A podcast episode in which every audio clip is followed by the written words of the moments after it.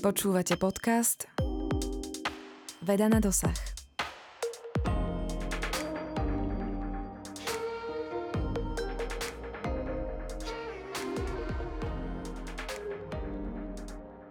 Dobrý deň, milí poslucháči. V dnešnom dieli budeme riešiť každodenný problém väčšiny nás všetkých, a to dopravu.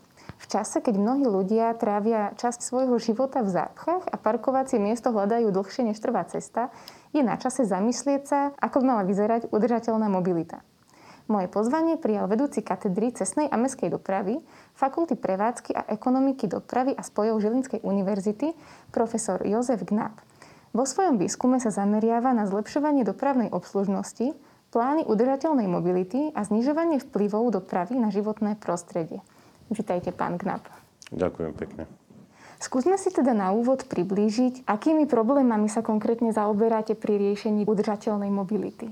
Tak hoci počet obyvateľov Slovenskej republiky sa veľmi nemení v ostatných rokoch, pred pandémiou koronavírusu COVID-19 rástila mobilita tých obyvateľov, najmä za prácou, za vzdelaním, aj za voľnočasovými aktivitami. Čiže zvyšuje sa najmä intenzita využívania osobných automobilov, ale aj leteckej dopravy spojených s negatívnymi dopadmi dopravy na životné prostredie a život obyvateľov. Slovenská republika má ešte ďalší problém, je v strede Európy, je tranzitnou krajinou, zo severu na juh aj z východu na západ. A vzhľadom na nedostávanú dopravnú infraštruktúru diálnic a rýchlostných ciest, respektíve obchvatov miest a obcí, sú obyvateľia zaťažovanými tzv. externalitami. Ja sa hlavne zaoberám s týmom mojich kolegov výskumnými aktivitami v oblasti plánov udržateľnej mobility a súvisiacich plánov dopravnej obslužnosti krajov a miest verejnou osobnou dopravou a tiež skúmaním vplyvu dopravy na životné prostredie. Uh-huh. A akými vedeckými prístupmi sa dá vyhodnotiť kvalita dopravy v meste?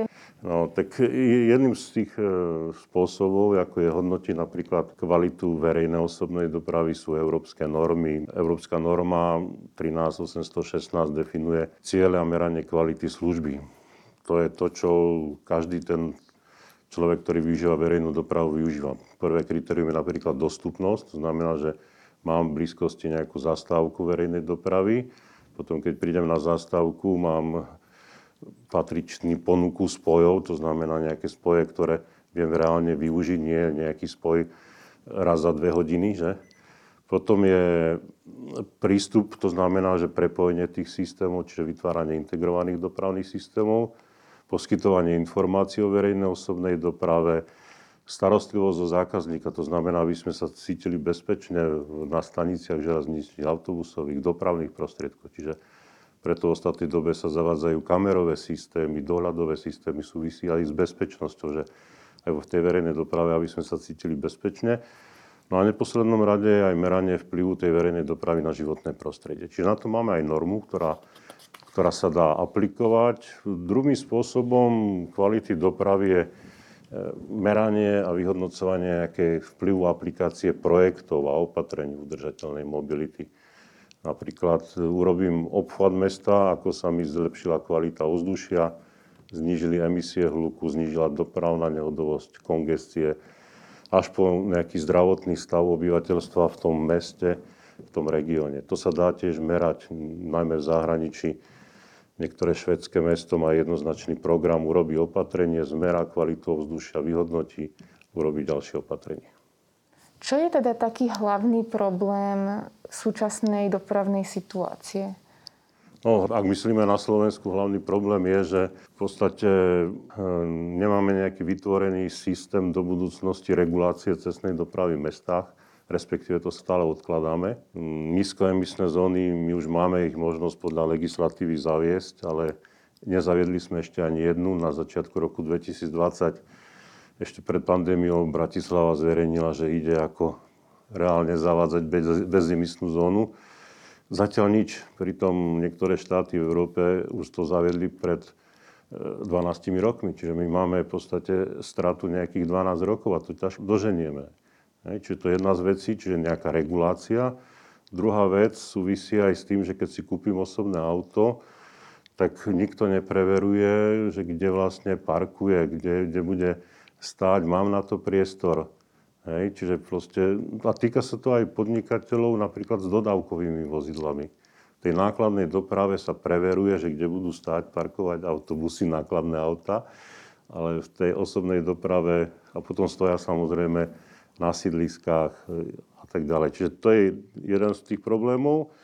A druhá vec, bojíme sa nejakých opatrení reštriktívnych, a to je otázka komunálnych politikov, aby boli odvážnejší. Spomínali ste teda, že čoraz viacej ľudí cestuje, to je pochopiteľné, ale aj v minulosti ľudia museli cestovať. Myslíte si, že je to nejakou kultúrou? Že možno, že by mohli aj iné prostriedky využívať, ale práve tá kultúra smeruje k tej automobilovej doprave? No, počet automobilov a ich využívanie, my sme taký výskum robili, hlavne súvisí s rastom príjmov obyvateľstva a zvyšovaním aj hrubého domáceho produktu na jedného obyvateľa. Čiže tam proste môžeme si dovoliť kúpiť auto, aj viacej aut do rodín. Máme viacej peňazí na, na prevádzku automobilov. No a máme samozrejme aj viacej peňazí na prípadne tie voľnočasové aktivity. Takže toto je ten problém, ktorý ako tu je. Ako by sa tie auta dali upratať? Riešením sú záchytné parkoviska? Alebo aké sú možno rôzne e, modely, ako pracovať s tými autami? Čo s nimi spraviť? Kam ich dať?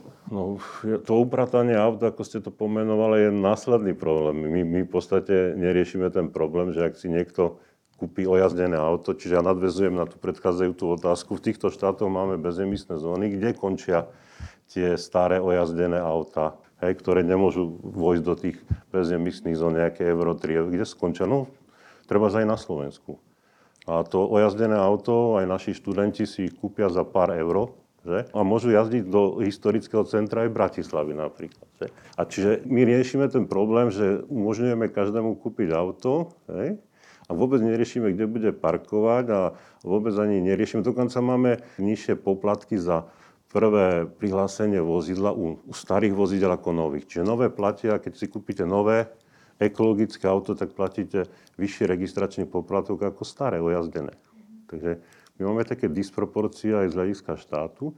To je jedna vec. No a čo sa týka parkovania, tak samozrejme v zahraničí tie modely existujú, záchytné parkoviská, e, ale to je problém, ktorý už potom súvisí koncepčne. Nestačí záchytné parkovisko, ja musím mať alternatívnu, kvalitnú, potom nadvezujúcu verejnú osobnú dopravu, prípadne nejaký sieť cyklociest, čiže nejaký tí, čo chcú využiť bicykle, prípadne in, in, iné druhy mobility, prípadne nejaký car sharing. Takže tie zachytné parkoviska je jedna z tých vecí.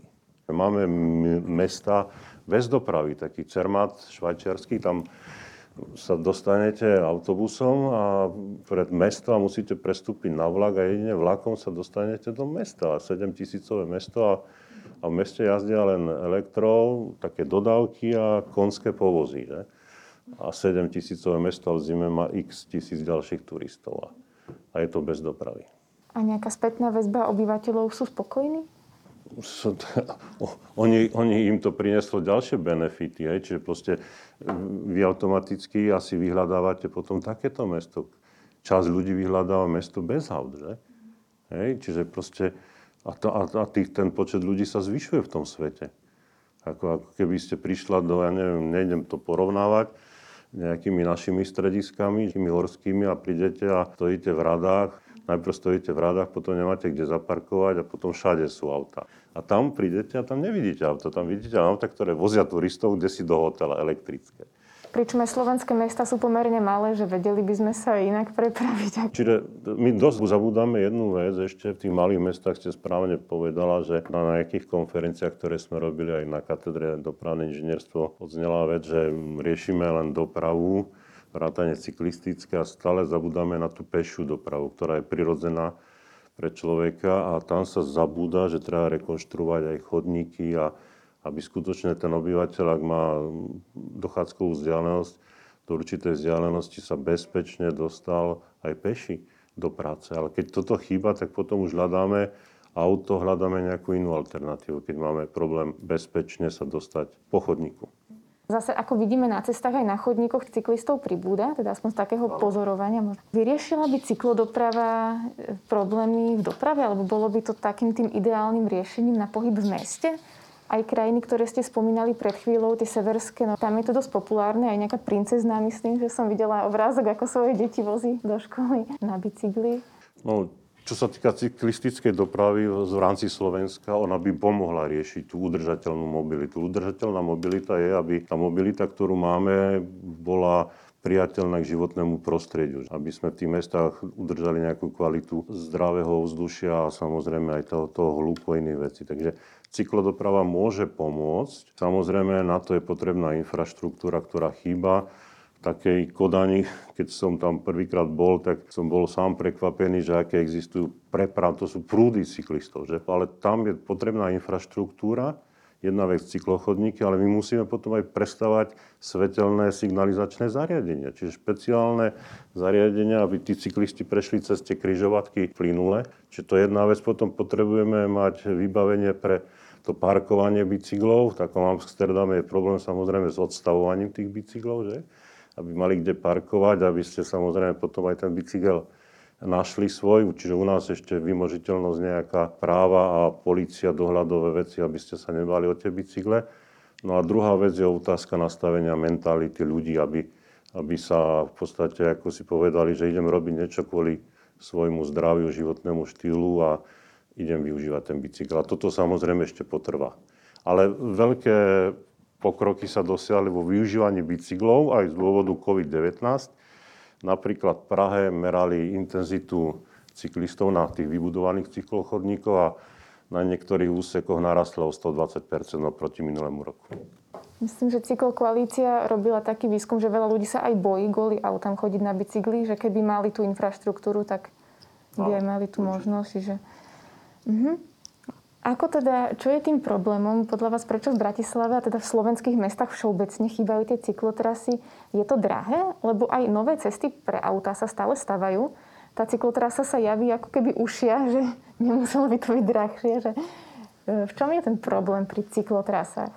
Problém v cyklotrasách je skôr, že je tak, taký istý podobný, by som povedal, ako projektovanie nejakých nových stavieb a nových vecí. Čiže Čiže jedna vec je projekt, druhá vec potom vysporiadanie pozemkov a potom otázka, otázka financií. No tie financie v ostatných rokoch sa na cyklodopravu výrazne zvyšujú aj z potvorov Európskej únie, čiže tam tie zdroje sú, len tam v podstate tá nejaká intenzita projektov, ktorá by mala byť, je môjho názoru trošku ako taká pomalá. Aj v Žiline máme, máme stratégiu cyklodopravy, je vypracovaný tzv. cyklogeneral, kolegovia z katedry cestnej mestskej dopravy sa na ňom podielali a je pripravený plán budovania cyklociest. Aj tohto roku sa nejaké vybudovali, ale ten plán vzhľadom na to, že aké máme resty oproti napríklad Kodani, tak ten plán je malo ambiciózny.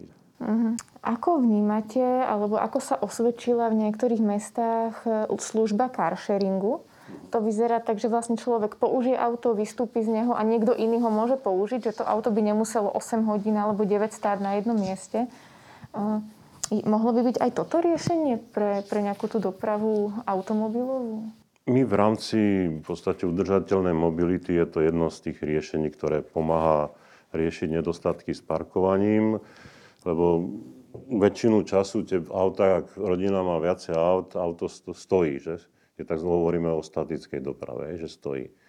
Hej, proste človek je v práci, ja neviem, 8 hodín a to auto stojí, kde si zaberá miesto a v rámci carsharingu to auto by mohlo byť využívané. Áno, prídem do práce a používam ďalšie auto. Čiže carsharing je jedno z alternatív, len e, smeruje to k tomu, aby tie auta, ktoré sú využívané v rámci carsharingu, boli nízkouhlíkové, čiže buď elektrické alebo na plyn. Čiže máme už aj Prahe carsharingovú spoločnosť, ktorá používa elektromobily. V Berlíne máme veľmi rozšírený out carsharing elektromobily. V Kalifornii, v San Francisku a in, v niektorých iných ďalších mestách, kde sa využívajú elektromobily. A oni majú ešte nosič bicyklov. Takže vy si v podstate v aplikácii vyhľadáte, že kde je to auto, sadnete na bicykel, prídete k autu, naložíte bicykel Elektrickým autom sa premiestnite tomu svojmu cieľu a potom zložíte si bicykel a idete ďalej. Čiže v podstate oni skombinovali tie ekologické dopravy cyklistickú a carsharing s elektromobilmi. V Európe carsharing sa v poslednom období ako intenzívne rastie. Aj na Slovensku pribudli dve nové. Na Slovensku dve, v Prahe je už cez 13 takýchto spoločností, v Berlíne je, to sa veľmi rozširuje, takže Otázka je to nastaviť tak, aby v podstate to bolo nejako riadené, kontrolované a potom možno vyhodnocovať aj dopady toho carsharingu na životné prostredie. Tam, kde to funguje, sa to asi osvedčilo. Je tam pozitívna spätná väzba na ten carsharing? Je to pozitívna väzba a ona, ten carsharing je ešte jedna dôležitá vec, že máme nejaké jedno rodinné auto v rodine s deťmi a nekúpime si ďalšie auto, lebo to druhé auto by sme využívali len sporadicky, no tak keď je dobrá služba carsharing, tak, tak využijeme carsharing. Čiže tam tieto veci, keď máte takúto alternatívu, tak ani nerozmýšľate o kúpe nejakého druhého auta pre pohyb po meste. Čiže rodiny by ešte aj ušetrili. Áno. K tomu carsharingu ešte poviem, oni existujú aplikácie, aj na Slovensku je nejaká firma, nejdem tu robiť jej reklamu, ktorá vlastne ponúka, že vám carsharing zavedieme a ja neviem, v Banskej šťavnici, hej, keď chcete. Keď si to objednáte, tak služba, mobilná aplikácia, auta vám zapožičajú a, a proste vy ten ich systém informačný a finančný, ako si obstaráte auta, vedia zabezpečiť. Takže ako, toto je otázka len, len rozhodnutia mesta, možno nejakého prevádzkovateľa, hej, a ten systém si môže v úvozovkách prenajať. Železničná doprava má podľa Európskej komisie zohrávať hlavnú úlohu v budúcom európskom systéme mobility. Čo si myslíte o železničnej doprave? Je práve toto budúcnosť dopra- mobility? No, v rámci Európy, ak by sme mali kvalitnú železničnú osobnú dopravu, tak samozrejme je neoddeliteľnou súčasťou udržateľnej mobility, najmä ak zdrojom pohonu je elektrická energia. Tak tam, ak je elektrická energia, lebo u tých dízlových pohonoch, ak v tom vlaku sa vezie 10 cestujúcich, tak ako tam o tej ekológii ťažko hovoriť. Ak by sme mali v Európe vybudovanú ako a prepojenú kvalitnú infraštruktúru, napríklad rýchlo vlakov, že, ktoré by jazdili 250 až 300 km za hodinu, niektoré jazdia aj viac, tak by to bola určite alternatíva leteckej dopravy, kde vieme dopady leteckej dopravy na životné prostredie a samozrejme aj alternatíva využívaniu individuálnej osobnej dopravy. Takže tam v tejto oblasti proste Slovensko ešte nevyužilo tú šancu. No aj to rozhodovanie potom jednotlivca, že či použiť železničnú dopravu alebo, alebo osobný automobil. Lebo osobný automobil má tú cestovnú rýchlosť potom v porovnaní s tými 300 km oveľa nižšiu. Že? No a Regionálna železničná osobná doprava zohráva významnú úlohu integrovaných dopravných systémov. V zahraničí je to overené, že vlaky, ktoré v podstate zastavujú aj na zastávkach v meste. V Bratislave sa mali vybudovať tzv. TOP, terminály integrovanej osobnej prepravy. Zatiaľ sa nevybudoval ani jeden, sú len projekty, kde... Čiže Bratislava má pomerne hustú sieť železničných dráh, len treba vybudovať terminály, aby sa to dalo využiť, že zídem z jednej cesty mesta a využijem, prejdem na druhú stranu mesta, napríklad ako aj v Cúrichu. Že? A musí to byť samozrejme integrované. Že? Takže integro- regionálna železničná doprava je v zahraničí veľmi využívaná a tam vidím ako jej veľké perspektívy. Čo by sa malo zlepšiť? Aké sú tie hlavné body, čo by sme mali na Slovensku zlepšiť, aby ľudia si viacej oblúbili tú hromadnú dopravu? Tak jedna vec je integrovať, to znamená, aby sme si kúpili jeden doklad, ja neviem, mesačný doklad a v podstate sa o, o ďalšie veci nestarali a jazdili v rámci toho územia a prestupovali z vlaku na autobus, z autobusu na MHD a tak ďalej. Čiže vlastne vybudovať integrovaný dopravný systém potom integrovaný dopravný systém treba, aby boli informácie. To znamená, ja mám online do mobilu, že kedy mi príde dopravný prostriedok, viem si naplánovať cestu e, že z miesta svojho až na zastávku, nájde mi to zastávku. Tie informačné systémy posledných rokoch idú raketovým tempom, by sa dalo povedať dopredu aj na Slovensku. Čiže ten prístup k informáciám je veľmi dobrý. No a potom ale Treba hlavne aj zvýšiť kvalitu tých prestupových bodov, lebo naše železničné stanice niektoré sú veľmi zastaralé, autobusové stanice a tak ďalej. kvalita zástavok, potom samozrejme hovorili sme o chodníkoch, čiže aby som sa bezpečne dostal na ten, na ten chodník. Takže tam je celý rad vecí, ktoré súvisia s kvalitou verejnej osobnej dopravy a toto, ak sa nám podarí zvýšiť, a samozrejme ponúka, ponúka spojov, hej, či aby Bratislavská integrovaná doprava, ktorá funguje v Bratislavskom kraji a ide sa rozširovať na Trnavský kraj, tak v podstate tá jediná na Slovensku zvyšuje počet prepravených cestujúcich. Hovorím o roku 2019. Ľudia zistili, že tá integrácia má niečo do seba a a tak ale Zvyšila sa aj kvalita zastavok. Ja neviem, nová, nová železničná stanica s parkovaním, Park and Ride v Pezinku napríklad. Že tam sú niektoré vlaky ako preplnené, lebo ľudia prestúpili z auta a využívajú rýchlu železničnú dopravu, integrovaný dopravný systém. Je to ďalšia taká vec, na ktorú sa Slováci často stiažujú, že preplnené vlaky, že tam nemajú ani kam vstúpiť a samozrejme tá klimatizácia chýbajúca častokrát. Čiže správne ste ešte povedala, ďalšiu vec je kvalita dopravných prostriedkov. Čiže v tejto oblasti máme ešte čo, do, čo doháňať. Aj proste v Žiline máme vozidlový park úplne moderný. To sa podarilo zo štrukturálnych fondov, ale celý rad miest, aj železničná spoločnosť Slovenska ešte nemá obnovený vozidlový park, takže ak sa veziete v nejakom železničnom vozni, ktorý má 30 rokov, tak asi aj tam máme ešte veľa tých podĺžností. Robia sa významné kroky v tejto oblasti a tá kvalita aj dopravných prostriedkov sa veľmi zvyšuje. Oplatí sa, alebo sú nejaké možno výskumy, či by sa oplatila, oplatilo investovať do tej hromadnej, dajme tomu, železničnej dopravy, lebo môžu byť názory, že je to drahé, že či sa to oplatí. Takto mm, e, otázka investovania. Jedna vec, že my, čo sa týka investícií do verejnej osobnej dopravy a najmä železničnej, v podstate skoro 90% ide do štrukturálnych fondov Európskej únie. Áno, to si treba uvedomiť. Európska únia bude podporovať e, tzv. zelenú mobilitu aj pre roky 2021 až 2027 Čiže my, my takú možnosť máme využiť. Čiže treba povedať, že to sú nejaké spoločné zdroje Európskej únie. Čiže to je jedna z vecí, ktorá nám ako uľahčuje nejaké rozhodovanie. No a viete, že koľko to stojí, koľko to je, to je nákladov. Väčšina ľudí nevie o tom, že do tých výpočtov sa počítajú tzv. externé náklady. To znamená, že keď e, človek prestúpi z osobného auta na vlak, že koľko sa ušetrí emisí, zniží sa počet dopravných nehôd, kongestie, ak stojíte v tých dopravných zápchách v Bratislave hodinu, tak za hodinu ste mohli niečo vyprodukovať. Čiže toto všetko sa oceňuje cez tzv. externé náklady a toto vstupuje do hodnotenia týchto projektov. Takže verejná osobná doprava má benefity v oblasti znižovania dopadov na životné prostredie, potom zlepšovanie zdravotného stavu obyvateľstva, no a potom samozrejme aj nepriamo znižanie zniženie dopravnej nehodovosti. To je asi dostatočne motivujúce.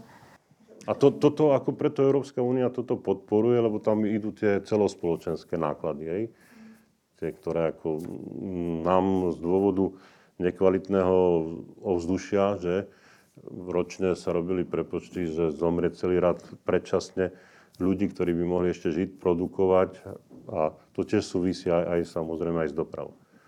Ešte keď sme pri tej železničnej doprave, Dala by sa aj nákladná doprava mm, do nejakej miery presunúť na tú železničnú, keby sme uvažovali, že tu máme tú kvalitnú infraštruktúru?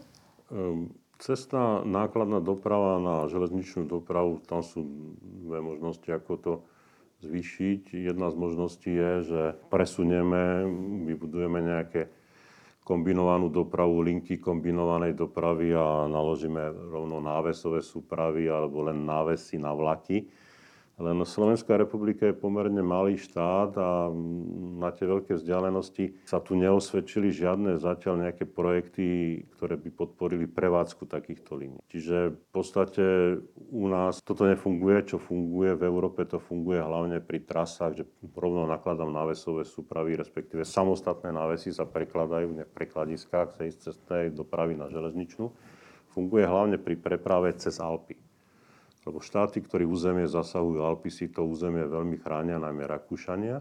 No a tam v podstate cestná nákladná doprava je regulovaná. V noci tam nemôžete ísť, niektoré veci cez Brennerský priesme nemôžete prepravovať, tak preto sa používa kombinovaná doprava, lebo tu niektorí na, na území Slovenska si myslia, že, že z čase do Žiliny budeme prekladať návesové súpravy no, na, na vzdialenosť 40 km. No to je trošku neviem, kto by to zaplatil a prevádzku, lebo Európska únia pomôže s projektom, ale nejak dotovať prevádzku potom, hej, stratovú, to už je vecou štátu, lebo štát si to musí zafinancovať. No a my sme v ostatných rokoch ešte na Slovensku zanedbali tzv. železničné vlečky. Hej. Čiže firma, postaví sa nejaká nová firma, logistický areál a, a nikto, ani štát na ňu netlačí, aby si vybudoval aj železničnú vlečku a sa pripavila na železničnú infraštruktúru.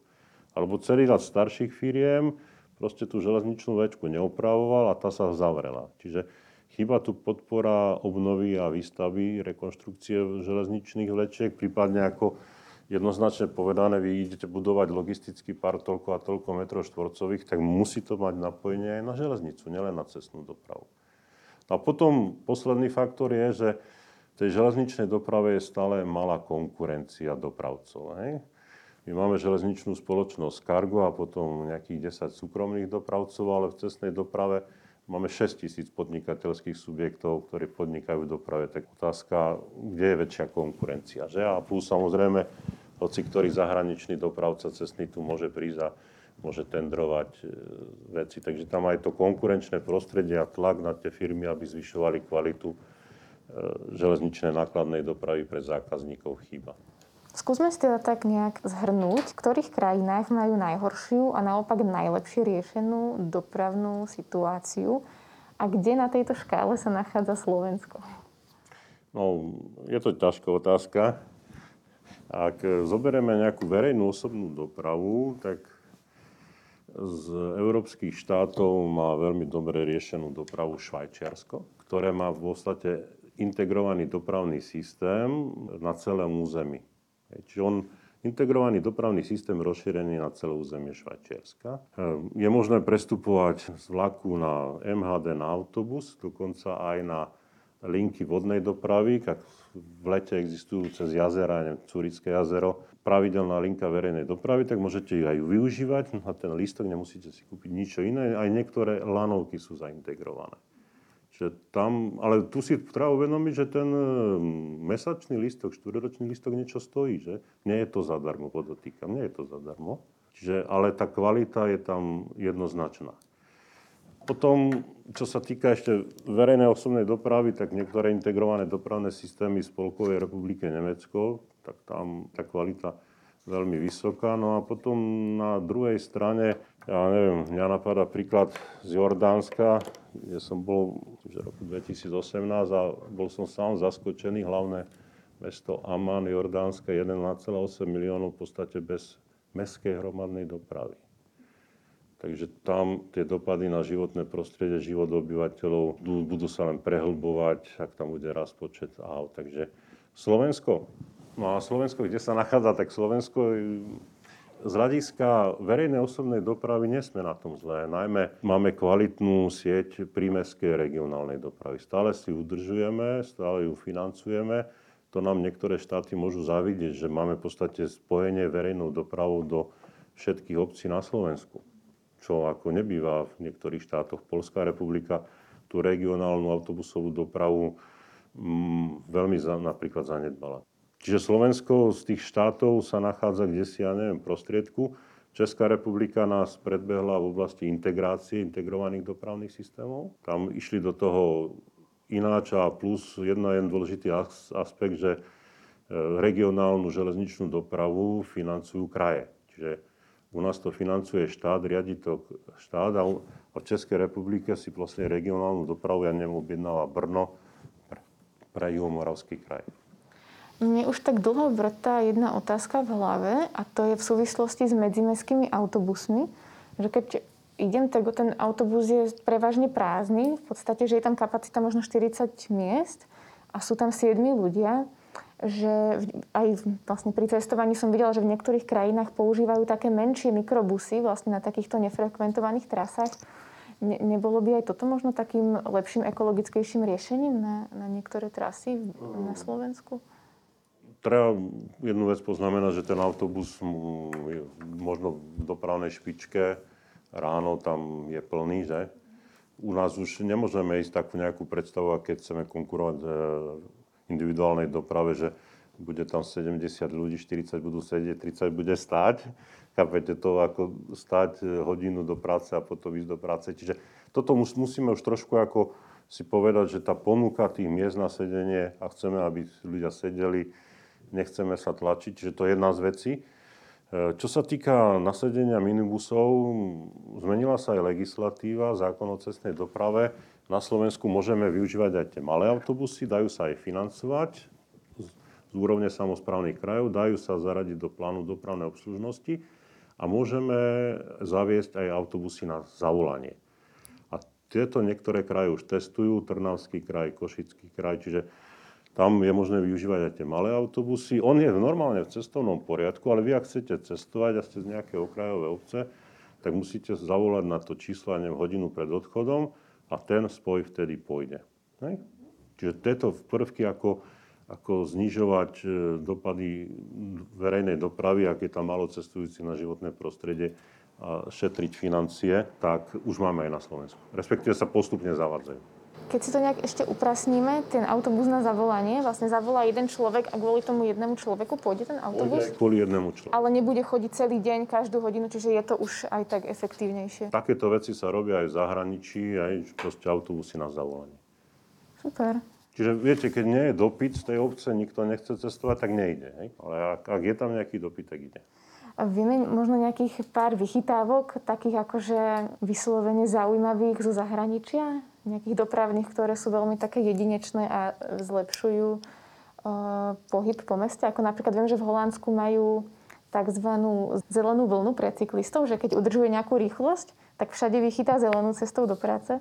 Možno nejaké takéto inšpiratívne. Tam, kde sú tie prepravné prúdy, Amsterdam som mohol tiež podrieť, tak tam, kde sú tie prepravné prúdy, tak to je v podstate ako zelená vlna osobnej doprave. Či proste prídete, musíte dodržiavať lín. Keby ste si chceli vyskúšať zelenú vlnu, tak odporúčam Zlín, hej, tu je mesto. A tam máte asi nejaký 10 svetelných križovateľ a ak skutočne dodržujete tú rýchlosť jazdy, tak prejdete všetkých 10 na zelenú. A tam ešte, je to nastavené ešte na autobusy MHD, takže, takže to, že to, to, toto, toto je otázka aplikácie, aby to bolo pre tých cyklistov. A potom ešte také inšpiratívne skôr ako vo vzťahu ku kvalite e, autonómne autobusy. Minulý rok som sa viezol autonómnym autobusom, bezobslužným, zaradený do, normálne do systému mestskej hromadnej dopravy v Oslo, v hlavnom meste Norska. On jazdí z osobného prístavu, kde prichádzajú osobné lode a ide, ide do centra mesta pred Mestský úrad, pred City Hall, kde sa odozdávajú Nobelové ceny zámier. No je plne autonómny, tak som si ho vyskúšal. Toto sa zavádza, čiže to je nejaká ďalšia vec, ktorá tu je vo verejnej doprave, vychytávky. No a to oslo ešte je inšpiratívne tým, že ak stojíte na zastávke a ten spoj nešiel alebo meška nad určitý čas, tak máte možnosť si objednať taxík. A ten taxík do určitej sumy vám zaplatí prevádzkovateľ systému. To už je tá kvalita verejnej osobnej dopravy. A práve Zurich, Oslo, keď sa robia rebríčky života v tých miestach, tak aj kvôli kvalitnej verejnej osobnej doprave sú vysoko hodnotení. Hej, že proste ten život mesta, v meste je taký, že mám kvalitnú dopravu. Viem, že v Japonsku myslím, keď vlak meška 3 sekundy, alebo tak nejak, tak už im vracajú cestovné. Áno, áno. 3 sekundy neviem, to by som preháňal, ale tam sa rieši cestovné poriadky na sekundy a odchody, odchody na sekundy. Aký máte názor na bratislavské metro, ktoré sa začalo stavať pred desiatkami rokov, ale napokon sa nedostávalo? Aj v súčasnosti sa stále uvažuje o tom, že či ho postaviť alebo nie? No, bratislavské metro, no proste tá možnosť, ktorá tam bola, sa nejako, jak to povedať, možno zlým manažmentom, zlým presadzovaním. Keď mám nejaký zámer, tak po tom zámere by som mal ísť, že, dlhodobým. My, my máme prípady aj v zahraničí, v takom spolkovej republike Nemecko, tie niektoré stavby verejného záujmu trvajú dlho. Ja neviem, berlínske nové letisko, koľko sa stavalo. Hej. Teraz berlínska berlínska nejaká, nejaké dvojkilometrová trať metra sa stávala 10 rokov v Berlíne, hej, ale dostávala sa. No. Čiže proste, čiže viete, že, že, že niečo mešká v tej verejnej infraštruktúre, že sa to nestrží, to je aj to je príklad aj tých, tých, by som povedal, vyspelejších štátov. Skôr v Bratislave je ten problém, že sa to nedotiahlo. Potom bolo možné z európskych fondov postaviť v podstate pod Dunajom do tej filiálky dráhu, kde by boli tri zastávky v podstate meskej dráhy, nechcem hovoriť metrom, ale železničná doprava pod, pod mestom a tri terminály tu na Žilinskej univerzite aj simulovali filiálka, ako sa budú pohybovať ľudia. Čiže tie projekty sú veľmi dobre pripravené. Potom prišla vláda iná a povedala, že v podstate, že to nie je efektívne a nechcem hovoriť, že či nahohrala Európsku komisiu, že to vraj nebude veľmi efektívne. Hej. Čiže ja, otázka pri tých efektívnosti je treba brať do úvahy externality, vývoj, Bratislavu, koľko denne navštíví tých zamestnancov z okolitých. Tam, tam sú dáta z tých mobilov, že koľko ľudí príde do Bratislavy za prácu. Čiže tam viete, ako tvrdiť, že ja neviem, 400 tisícové mesto nepotrebuje metro, tam musíme brať trošku iné. Je to hlavné mesto, koľko tam ľudí chodí, aké sú tam dopady na životné prostredie. Čiže ja si myslím, že táto podzemná dráha po tú filiálku, na tom sme mali trvať a mohlo to ísť do dvoch programovacích období a mohlo sa to postaviť. Lebo to, to sa nedá ničím ako iným nahradiť. Samozrejme, my máme mesta bez e, metra. Taký Cúrich, hej, mesto má veľmi dobrú električkovú dopravu, čiže v Bratislave sa ide smerom, že električková doprava sa rekonštruuje, ale má veľmi dobrú, len on má aj trošku inú polohu, iné súťažnosti ako Bratislava. Hej. To znamená, že tam, tam to postačuje a tam je silne regulovaná osobná doprava. Hej. Čiže ten auto, ak nemáte kde parkovať, tak si ho nekúpite. To nemôžete odstaviť na chodníku rezidentské parkovanie striktne sa dodržiava. Tam sused, keď vy vidíte, že zle parkuje, zavolá na vás policiu. Tam to funguje tak. Vy tu teda mm, na fakulte vymýšľate takéto veci, super, že ako by to mohlo fungovať udržateľná doprava, ale komunikuje s vami, že možno štát alebo nejaké štátne orgány, že je tam vôľa s vami spolupracovať a zaviesť tieto veci do praxe? No, my väčšinou, čo robíme nejaké projekty pre prax, tak robíme pre mesta a pre samozprávne kraje. Čiže plány dopravnej úslužnosti, plány udržateľnej mobility, to robíme pre kraje a mesta. Čo sa týka štátu, tak samozrejme s ministerstvom dopravy sa skôr spolupracuje na nejakých koncepčných veciach. Teraz e, pripravujeme nejaké projekty na udržateľná mobilita pre 21. storočie ktoré sú v tej výzve 21 a 27, takže hlavne z univerzitou v tej oblasti mobility spolupracuje. Teraz to nové ministerstvo pre informatizáciu a kde sú tie eurofondy. Máme podať nejaké námety k tomu. Hej? Čiže ako nás oslovuje Žilinská univerzita. No a robíme projekty aj také menšie, neviem, dopravné riešenie dopravných križovatiek v nejakých malých mestách, čo, čo, čo treba riešiť, cyklogenerely.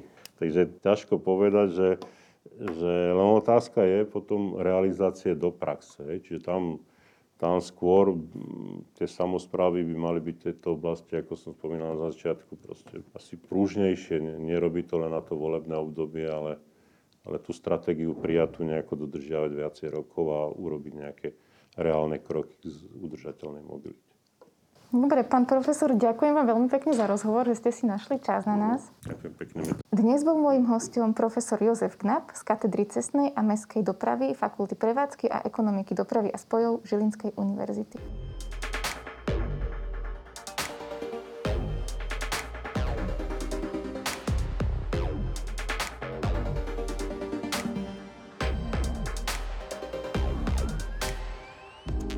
Počúvali ste podcast Veda na dosah. Vyrobilo Centrum vedecko-technických informácií Slovenskej republiky 2021. Tento projekt je spolufinancovaný z prostriedkov Európskeho fondu regionálneho rozvoja v rámci operačného programu Integrovaná infraštruktúra. Európska únia. Investícia do vašej budúcnosti.